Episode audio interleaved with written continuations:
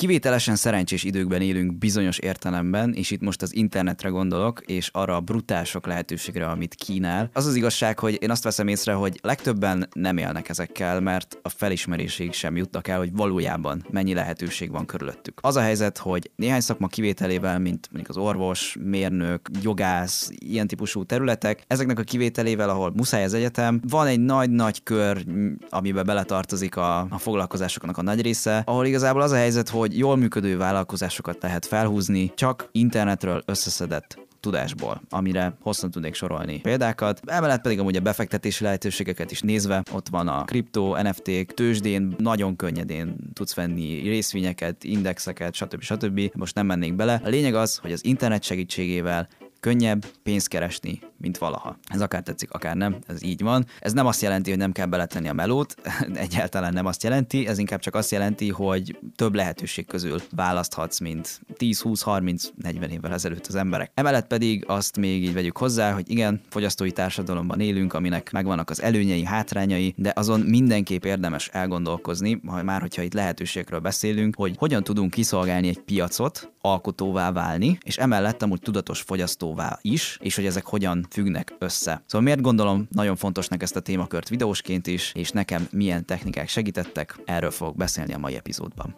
Picture Lock. Mozgóképes utómunkában használt kifejezés, mely szerint nem lesz további vágásbeli módosítás. A file elnevezése gyakran vegyül a Final, V15, vagy most már ez kajak jó lesz kifejezésekkel, és ezek különféle kombinációival. A Picture Lock Podcast célja, hogy kivesézzen alkotással és mozgóképkészítéssel kapcsolatos kérdéseket. A házigazda Pusztai Lőrinc. Azt figyeltem meg, hogy az emberek többsége a szórakoztatást preferálja a tanulás helyett, amikor tartalomfogyasztásról van szó, tehát zene, filmek, sorozatok, random csetelés, mások profiljainak a random nézegetése kontra podcast hallgatás, olvasás, second brain kiépítése, hogyha nem tudod mi ez, akkor ajánlom, hogy nézz utána, meditáció, tehát ugye rengeteg-rengeteg dolog van, amit edukációs szempontból tudsz hasznosítani az internetről, és tisztázzuk le min- minél előbb, hogy nem a szórakoztató tartalmak ellen vagyok, hanem azt mondom, hogy aránytalanul több szórakoztató tartalmat fogyaszt az emberek többsége, mint edukációst. És persze ez mindenkinek a saját döntése, csak aztán egy kicsit logikátlan annak érzem, amikor valaki azon panaszkodik, hogy jaj, ő nem ért semmihez, neki nincsenek ilyen lehetősége, meg olyan lehetőségei, utálja a munkáját, milyen kevés a fizuja, stb. stb. Tehát,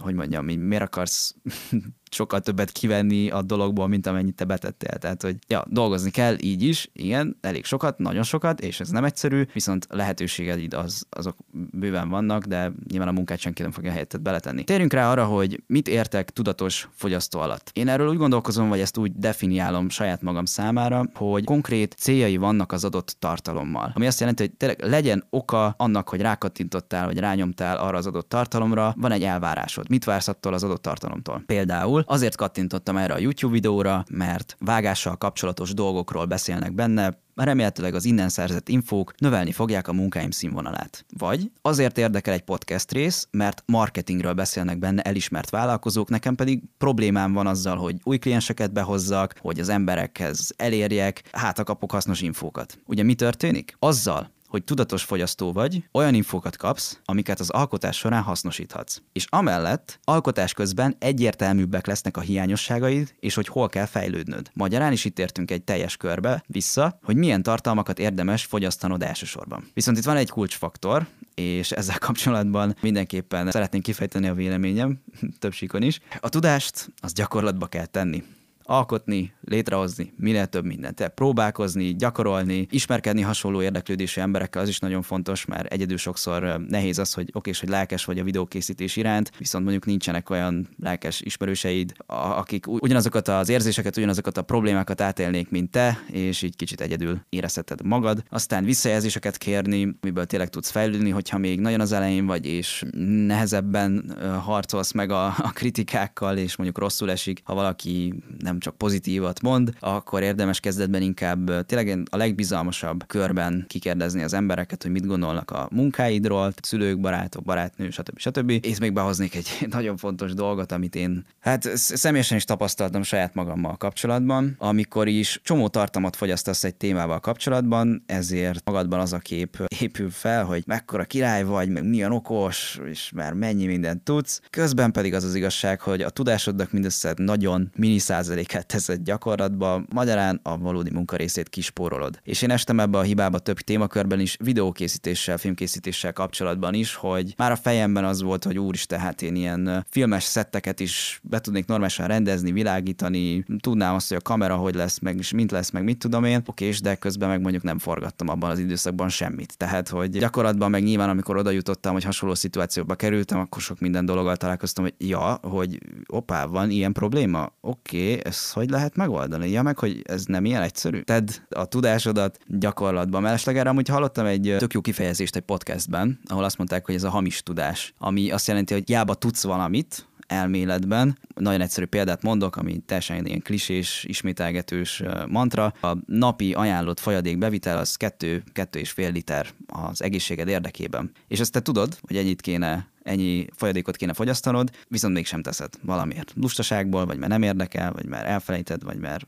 bármi. A lényeg az, hogy itt teljesen mindegy a tudásod, mert nem használod ki az előnyeit gyakorlatban. És ugyanez igaz különböző idézetekre is, amik vagy ilyen mantrák, amiket már unalomig hallgattunk, mindenhol ilyen hatalmas nagy életbölcsességek, most kicsit koelhoi magasságokba vagy mélységekbe fogunk menni. Mondok erre egy példát, Instán olvastam valahol, mindig két típusú fájdalom közül választhatsz, az önfegyelem és a megbánás fájdalma közül keresztül, és amúgy az valamennyire ide kapcsolódik a témához is. Ennek az idézetnek is az a lényege, hogy sokszor ahhoz, hogy elérjük, amit nagyon szeretnénk, le kell mondanunk a pillanatnyi jóról a későbbi nagyszerűért. Szakmán belül gyakorlati példával élve mondjuk lehet egy olyan időszak, vagy több időszak, amikor kevesebb időt töltesz a barátaiddal, akár bulikat is vissza kell mondanod, mert dolgoznod kell. Mert egyszerűen annyi melód van, hogy energiában, időben, ezt nem tudod beosztani normálisan, és egyszerűen haladni kell, mert, mert nagyon necces a dolog. De ezt azért is csinálod, hogy minél biztosabban megélhess abból, amit szeretsz csinálni, és megtehesd azt, hogy mondjuk a bulizást később valami egzotikusabb, különlegesebb helyen triplán be tudod pótolni a barátokkal. Ehhez viszont alkotóvá és egyben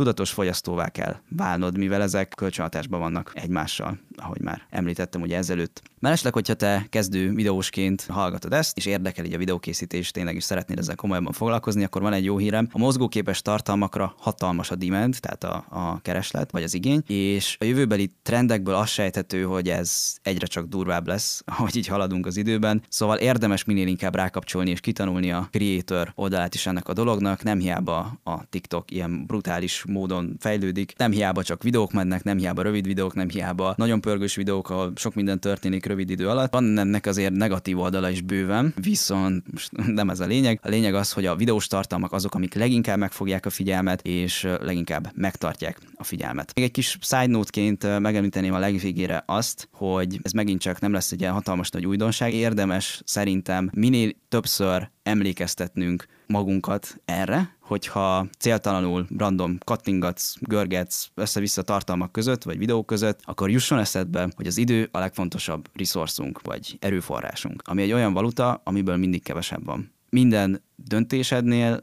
fogadd el, hogy fizetsz valamennyit ebből a valutából, amit sosem kapsz vissza. Szóval fontos tényleg a felelősség teljesen dönteni az, hogy milyen tartalmakra hát költöd el ezt a valutát, úgymond. Tehát, hogyha mondjuk délután négy órát nézel trash videókat, annak nincsen mondjuk hosszú távú megtérülése, és azzal elfogadod mondjuk azt is, hogy azt a négy órát már nem fogod visszakapni, és az alatt a négy óra alatt csinálhattál volna valami produktívabbat is, mondjuk kihasználhattad volna arra, hogy fejlesz magad azon a területen, amivel szeretnél foglalkozni, vagy érdekel, vagy ezt meg is hozhattad volna esetleg két órát szánsz mindenféle trash tartalmakra, vagy egyéb tartalmakra, ilyen szórakoztató típusúra, kettőt pedig tanulásra, vagy egyéb eloszlásban. Lényeg a lényeg, hogy használjátok ki minél inkább a tanulás oldalát, mert nagyon sokszor azért nem vagyunk tisztában a lehetőségeinkkel, mert nem megyünk utánuk, pedig ott vannak körülöttünk, és, és, és tényleg csak észre kéne venni, és sokkal, sokkal nyugodtabb, boldogabb, izgalmasabb, elégedettebb élete lehetne sok embernek, hogyha erre rászánná az energiát. De ez mondom, ez csak személyes vélemény. Remélem hasznos volt számotokra ez az epizód. Elnézést, ha nyers voltam, nem akartam tényleg senkit sem megbántani, az elmondott dolgok pedig csak az én véleményem tükrözik. Szóval köszönöm, hogy velem tartottatok a mai epizódban, találkozunk jövő héten. Sziasztok!